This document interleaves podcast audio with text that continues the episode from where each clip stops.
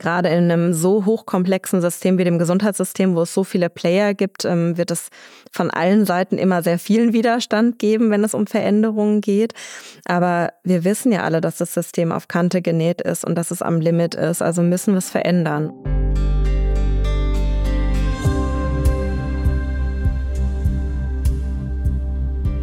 Herzlich willkommen zu dieser Folge von Frau Doktor übernehmen Sie. Ich freue mich sehr, dass ihr alle zuhört. Das Thema heute ist als Ärztin in der Politik. Meine Gästin ist Stefanie Minklei. Sie ist Fachärztin für Chirurgie, Notärztin und SPD-Politikerin. Und ich sage herzlich willkommen, Stefanie. Schön, dass du heute da bist. Ja, vielen Dank für die Einladung. Und ich bin Julia Rotherbel, Chefredakteurin der Apothekenumschau. Frau Doktor, übernehmen Sie. Ein Podcast von Gesundheit hören und Apothekenumschau Pro. Stefanie, du hast eine TV-Dokumentation gedreht, die heißt Close Up, My Doctor's Life, Tagebuch einer Ärztin, die aussteigt. Du hast äh, verdeckt gedreht, du hast mit deiner Handykamera den letzten Monat begleitet, indem du ähm, in der Klinik gearbeitet hast. Und ich habe mir die Doku im Vorfeld dieser Aufnahme nochmal angesehen und sind echt schockierende Szenen dabei. Also zum Beispiel sagst du an einer Stelle, du hast seit 27 Stunden keine frische Luft mehr gehabt. Oder die Stelle, wo du erzählst, wie der Einstieg war in den ersten Job nach dem Studium. Du hast Freitag in der Klinik angefangen und montags bist du allein in der Notaufnahme gesessen.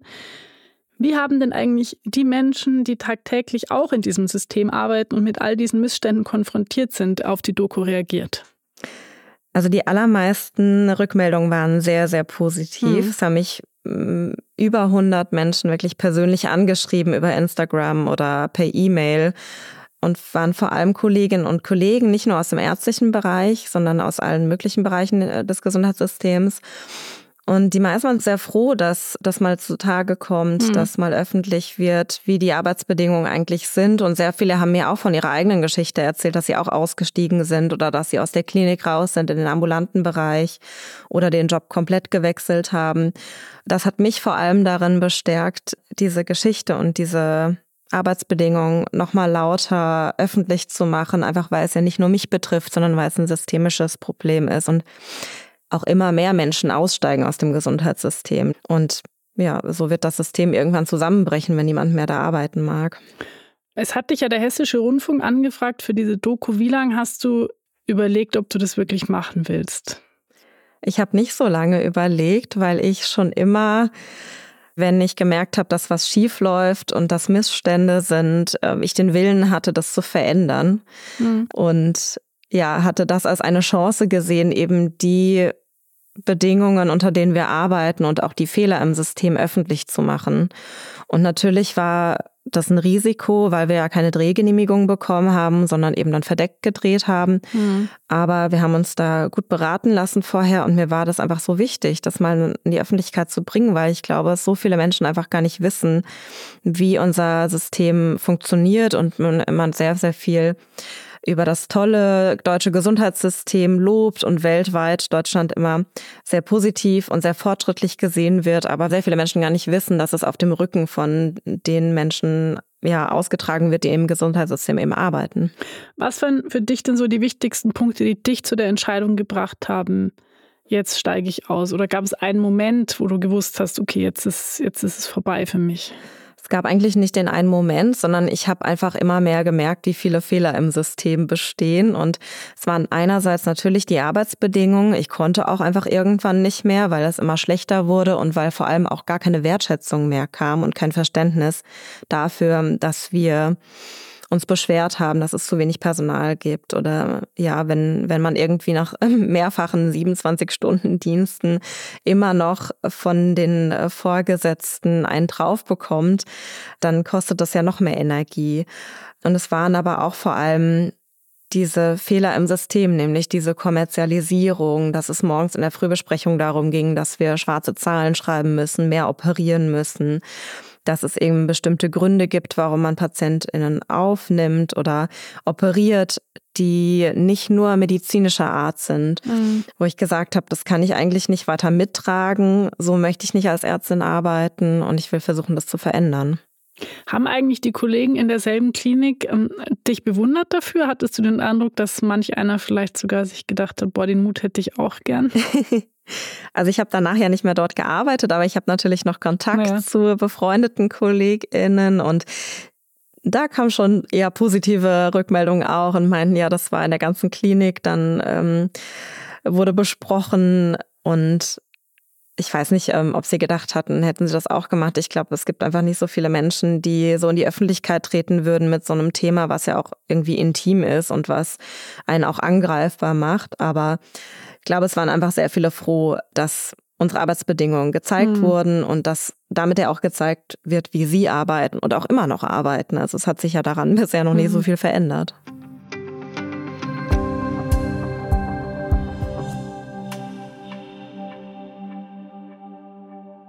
Du bist dann von der Klinik in die Politik gegangen. Wie kam es dazu? Ja, ähm, tatsächlich bin ich schon immer ähm, oder schon seit ja bestimmt 20 Jahren politisch aktiv. Ich habe erstmal angefangen in der Schülerinnenvertretung, habe dann ähm, beschlossen, in die SPD einzutreten, war bei den Jusos ganz lange aktiv in Frankfurt. Also mein politisches Engagement sozusagen hat sich eigentlich mhm. nicht so arg verändert. Das war immer schon ehrenamtlich und ist auch heute noch ehrenamtlich. Und ich habe aber dann nach dem Austritt aus der Klinik gesagt, ich möchte versuchen, hauptamtlich Politik zu machen und eben ja hauptberuflich in die Politik zu gehen und habe dann für den Hessischen Landtag kandidiert in Frankfurt.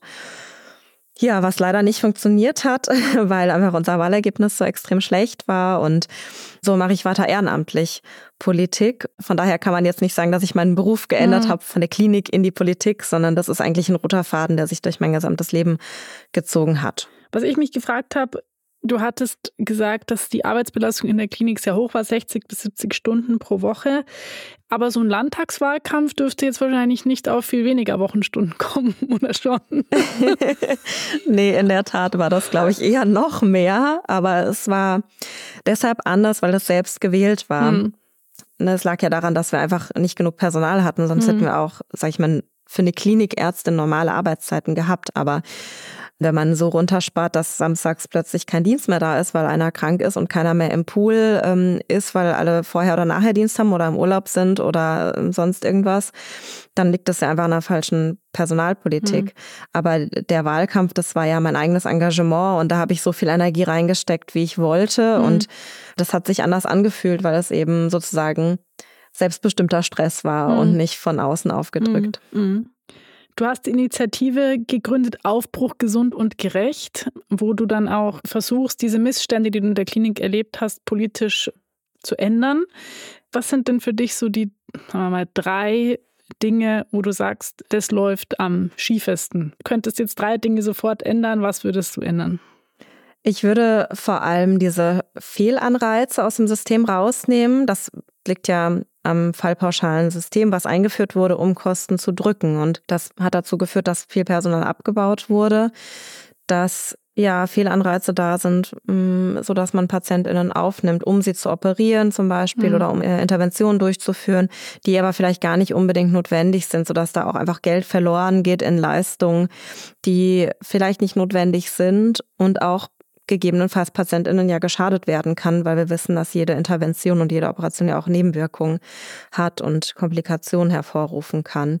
Also einmal dieses Vergütungssystem, hm zu ändern. Das ist auf jeden Fall ein großer Punkt, den ich angehen würde. Und zum Zweiten unser System umzustellen auf mehr Prävention, auf mehr Gesundheitsförderung, dass wir nicht abwarten, bis die Menschen überhaupt krank werden, sondern viel mehr da reinstecken, sie überhaupt gesund zu halten. Mhm. Und das ähm, gilt ja in allen Bereichen. Es ist nicht nur das klassische Gesundheitssystem, sondern dann geht es darum, dass man Bewegung fördert, dass man ähm, viel mehr über gesunde Ernährung redet, Sozialleistungen, die gekürzt werden, wo wir auch wissen, dass Armut zu ähm, Gesundheitsschädigungen führt. Also eigentlich müsste sich jeder politische Bereich damit auseinandersetzen. Da gibt es ja auch ein schlaues Wort für Health and All Policies, mhm. was viele schon lange fordern und wo unser Gesundheitssystem in Deutschland, glaube ich, noch sehr, sehr rückschrittlich ist. Mhm.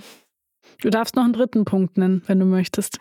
Der dritte Punkt wäre die intersektionale Verquickung der ganzen Bereiche. Das heißt, dass der stationäre und der ambulante Bereich hm. nicht so getrennt voneinander gesehen werden, dass auch die Professionen, also Krankenpflege, Ärztinnen, Therapeutinnen nicht so getrennt abgerechnet werden, sondern wir viel mehr schaffen, interprofessionell und intersektoral zu arbeiten und vom Patienten oder von der Patientin ausdenken.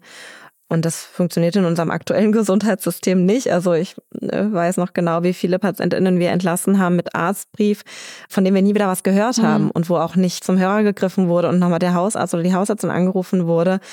Ich habe das Gefühl, dass mit der Krankenhausschwelle ähm, auch so eine Wissensschwelle besteht und ganz viele Informationen verloren gehen. Mhm. Und das ist, finde ich, nicht mehr zeitgemäß.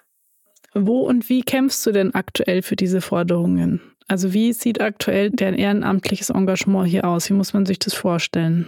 Hm, also einerseits natürlich innerhalb der SPD. Ich bin die Leiterin auch der Sozialdemokratinnen im Gesundheitswesen in Hessen Süd. Und wir machen eigentlich jeden Monat Fortbildung, also beschäftigen uns einfach mit bestimmten Themen vom Rettungsdienst über die Krankenhausreform bis hin zu solchen Spezialthemen wie Liebödem oder weibliche Genitalverstümmelung, wie da die mhm. Versorgung ist. Also tauschen uns aus, vernetzen uns, das ist eine Sache. Dann werden wir auf jeden Fall auch die Initiative weitertreiben. Ich mache das ja mit einer befreundeten Krankenpflegekraft zusammen, die Xenia Ebner-Pühl. Und wir wollen die Initiative auf jeden Fall weiterführen, auch zur weiteren Vernetzung und zum weiteren Wissensaustausch, mhm. weil ich glaube, dass es ganz viele Menschen und Organisationen in Deutschland gibt, die eigentlich wissen, was schief läuft und da was verändern wollen. Und wir hatten uns ähm, auf die Fahne geschrieben, dass wir die alle zusammenführen wollen. Und das wollen wir in diesem Jahr auch weiterführen. Also es wird wieder Seminare geben, wo wir Menschen einfach miteinander vernetzen wollen, Wissen austauschen ähm, wollen und dann auch letztendlich durch die Vernetzung den politischen Druck nochmal weiter erhöhen wollen. Hm. Ja, und dann natürlich in der Landesärztekammer, in der Delegiertenversammlung. Ich bin da jetzt ganz neu drin. Ich bin mal gespannt, was ich da vielleicht auch einbringen kann. Also ich glaube, dass man über Vernetzung und Wissensaustausch schon zivilgesellschaftlich sehr viel erreichen kann. Und wenn dann der Druck für die Forderung groß genug ist, dass man dann auch Veränderungen erreicht. Du hattest ja vorher gesagt, dass in der Klinik natürlich jetzt aktuell immer noch so gearbeitet wird, wie es in der Doku zu sehen ist, ähm, dass sich da so schnell irgendwie nichts ändert. Glaubst du nicht, dass diese politische Arbeit ein ähnlich hohes, aber natürlich anders sich ausdrückendes Frustrationspotenzial haben könnte wie die Arbeit in der Klinik? Witzigerweise fragen mich das echt sehr viele. Das war auch eine der ersten Dinge, die ich mir gedacht habe. Ja, ich denke mir, ja, man muss sich doch irgendwie mhm. engagieren. Und natürlich gerade in einem so hochkomplexen System wie dem Gesundheitssystem, wo es so viele Player gibt, ähm, wird es von allen Seiten immer sehr vielen Widerstand geben, wenn es um Veränderungen geht. Aber wir wissen ja alle, dass das System auf Kante genäht ist und dass es am Limit ist. Also müssen wir es verändern. Also wir hatten schon ein paar Chirurginnen zu Gast in dem Podcast und ein Punkt, den viele nennen, warum sie dieses Fach gewählt haben, sind die relativ schnellen Erfolgserlebnisse. Also viele sagen, ich operiere quasi am Mittwoch eine Patientin, einen Patient und am Donnerstag sehe ich den oder die schon quasi auf dem Flur gehen und weiß, das hat jetzt die Lebensqualität groß verbessert. Das ist natürlich jetzt in der Politik eher auf Langfrist angelegt. Also wo nimmst du jetzt heute diese kleinen Erfolgserlebnisse her? Ja, ich nehme meinen meine Energie, glaube ich, schon auch ein bisschen aus der Partei, weil da einfach sehr viele sind, die ähnlich denken, die auch sagen, es ist zu viel privatisiert worden, wir brauchen wieder eine Unterstützung ähm, des Sozialstaates und so, also weil da einfach sehr viel, sag ich mal, gemeinsame Energie mhm. auch da ist, um uns gegenseitig zu stärken, aber schon auch, weil ich gesehen habe, dass man was bewirken kann. Also in Frankfurt habe ich am Koalitionsvertrag mitarbeiten dürfen und da gab es so kleine Erfolge, die jetzt umgesetzt werden, wie das unser einziges Geburtshaus mal gefördert wurde mhm. oder dass wir ein, äh, so eine Art Pflegerat ähm, zusammenstellen wollen, um die Pflege ähm, zu verbessern, um uns da auszutauschen, wo ich merke, wenn man sich engagiert, dann kann man auch Dinge verändern. Mhm. Und genau, das sind ja so äh, Dinge, ne, da sieht man seine eigene Handschrift und ähm, das, was Engagement eben vollbringen kann. Und mhm. das gibt schon ein bisschen Hoffnung und Energie. Und natürlich läuft auch viel schief in dem System und es gibt auch ja Dinge, die, die einfach nicht gut laufen, aber deswegen wollen wir sehr ja mhm. verändern und die Veränderung ist aber möglich.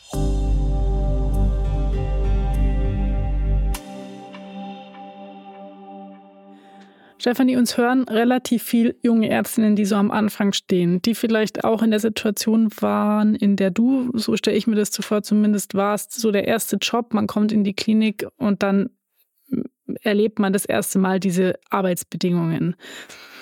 Was würdest du denn denen raten, was können die tun, auch von innen heraus in ihrer Klinik, um für sich und die Kollegen und Kolleginnen irgendwie ein besseres Arbeiten zu ermöglichen?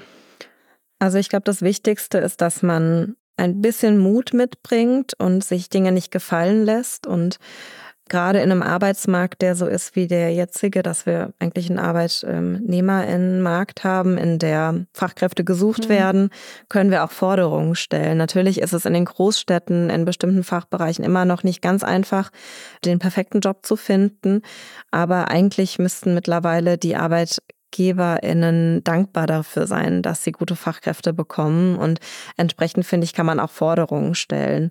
Und ich habe viele Freundinnen, die auch mittlerweile gesagt haben, na gut, dann kündige ich halt, dann gehe ich halt in die nächste Klinik. Wenn die mir hier keine Teilzeit ermöglichen, dann kündige ich. Oder wenn sie mir nicht die äh, drei Monate freigeben für ein Forschungsprojekt oder so, dann kündige ich halt, mhm. dann gehe ich woanders hin. Und ich finde, das ist ehrlich gesagt die richtige Einstellung, weil wir haben das Recht dazu und ähm, wir sollten uns das Recht auch rausnehmen. Und ich glaube, wenn man anfängt, in der Klinik zu arbeiten und man merkt, dass Dinge schieflaufen, dann sollte man sich absprechen mit den anderen KollegInnen und auch engagieren. Es gibt ja immer auch Assistenten, SprecherInnen, und äh, es gibt den Betriebsrat und es gibt ja die Strukturen, an die man sich eigentlich wenden kann. Und vielleicht gibt es auch die ein oder die andere Oberarzt oder Oberärztin, der die sich kümmert und nett ist und äh, einen unterstützt. Und es gibt durchaus auch Chefärztinnen, die sehr äh, mitarbeiterfreundlich mhm. sind und sich sehr gut kümmern und schauen, dass, dass alle glücklich sind mit der Arbeit, mit den Arbeitsbedingungen. Aber ich habe auch das Gefühl, dass die Generation, die jetzt noch nach uns kommt oder die jetzt gerade ähm, Assistenzärztinnen werden, dass die auch ein bisschen mutiger sind, Dinge einzufordern. Hm. Hm. Am Ende der Dokumentation, um nochmal auf diesen Film zurückzukommen, da stehst du in diesem Aufzug und als ich das das erste Mal gesehen habe, dachte ich, okay, jetzt kommt vielleicht doch ein Tränchen, so weil ich dachte, okay, klar, du bist froh, dass du aus dem System raus bist, aber man gibt ja auch irgendwie einen Traum auf, Kollegen auf, Patientinnen auf irgendwie. Aber es war die pure Erleichterung, was ich echt krass fand, was für mich nochmal gezeigt hat, wie hoch der Leidensdruck vorher gewesen sein muss irgendwie. Kannst du dieses Gefühl heute noch spüren oder gibt es Momente, wo du sagst, es ist eigentlich schade, dass ich nicht mehr chirurgisch arbeite? Auf jeden Fall. Also es war auch damals schon ein weinendes und ein mhm. lachendes Auge. Ich habe mich natürlich auch von den Kolleginnen und Kollegen nur schweren Herzens verabschiedet, weil ich die Arbeit miteinander total schätze und gerade in einer großen Klinik, wo man viele Abteilungen hat und nach fünfeinhalb Jahren auch äh, jeden oder jede kennt und anrufen kann und so weiter, fiel es mir schon schwer, da rauszugehen. Mhm. Und das chirurgische Arbeiten, das fehlt mir schon, klar, auf jeden Fall.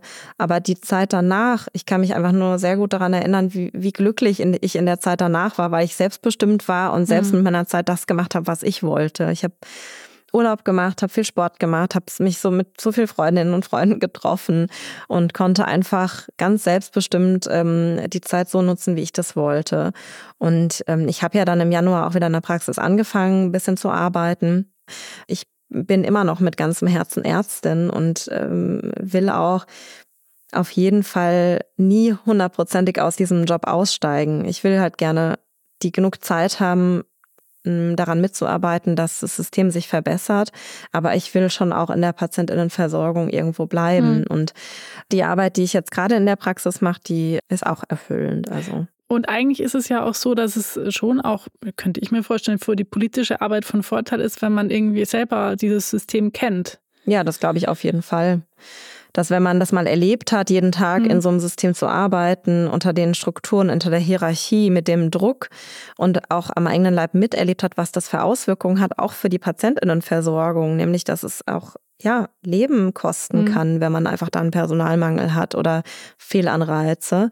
Ich glaube, dann hat man einfach eine viel höhere intrinsische Motivation, das zu verändern und man weiß einfach, wovon man spricht. Da, wo du jetzt arbeitest, hat ja auch so ein bisschen den politischen Hintergrund. Willst du uns davon ein bisschen erzählen?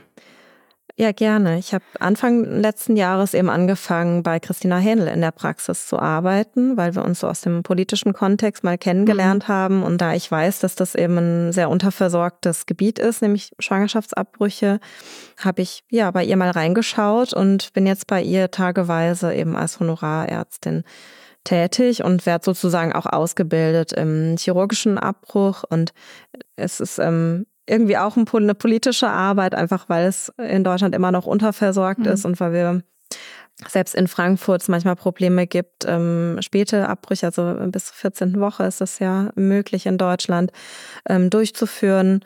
Und von daher finde ich es wichtig, da auch vielleicht meine ärztliche Zeit, die ich ähm, noch habe, dann auch für ein, so ein Thema zu nutzen. Wie stellst du dir denn so die nächsten, weiß ich nicht, fünf Jahre vor? Deine Wunschvorstellung für dich persönlich? Wie soll es weitergehen? Wo es beruflich hingeht, kann ich noch nicht genau sagen, weil es gibt einfach verschiedene Möglichkeiten, wo ich auch gesundheitspolitisch arbeiten könnte. Und ich mhm. bin gerade eigentlich so ein bisschen eher in einer Findungsphase ähm, und schaue mich in verschiedenen Organisationen um. Es gibt ja ja einfach viele Bereiche, die gesundheitspolitisch arbeiten. Aber ich würde am liebsten weder ähm, ja nur ehrenamtlich politisch arbeiten, noch wieder Vollzeit als Ärztin, sondern tatsächlich einen gesundheitspolitischen Bereich finden, wo ich mich für ein besseres System einsetzen kann. Und ich denke aber, dass ich den Job in der Praxis auf jeden Fall auch ähm, jetzt noch weitermachen werde. Vielen Dank, dass du unsere Gästin warst. Danke für das Gespräch. Sehr gerne.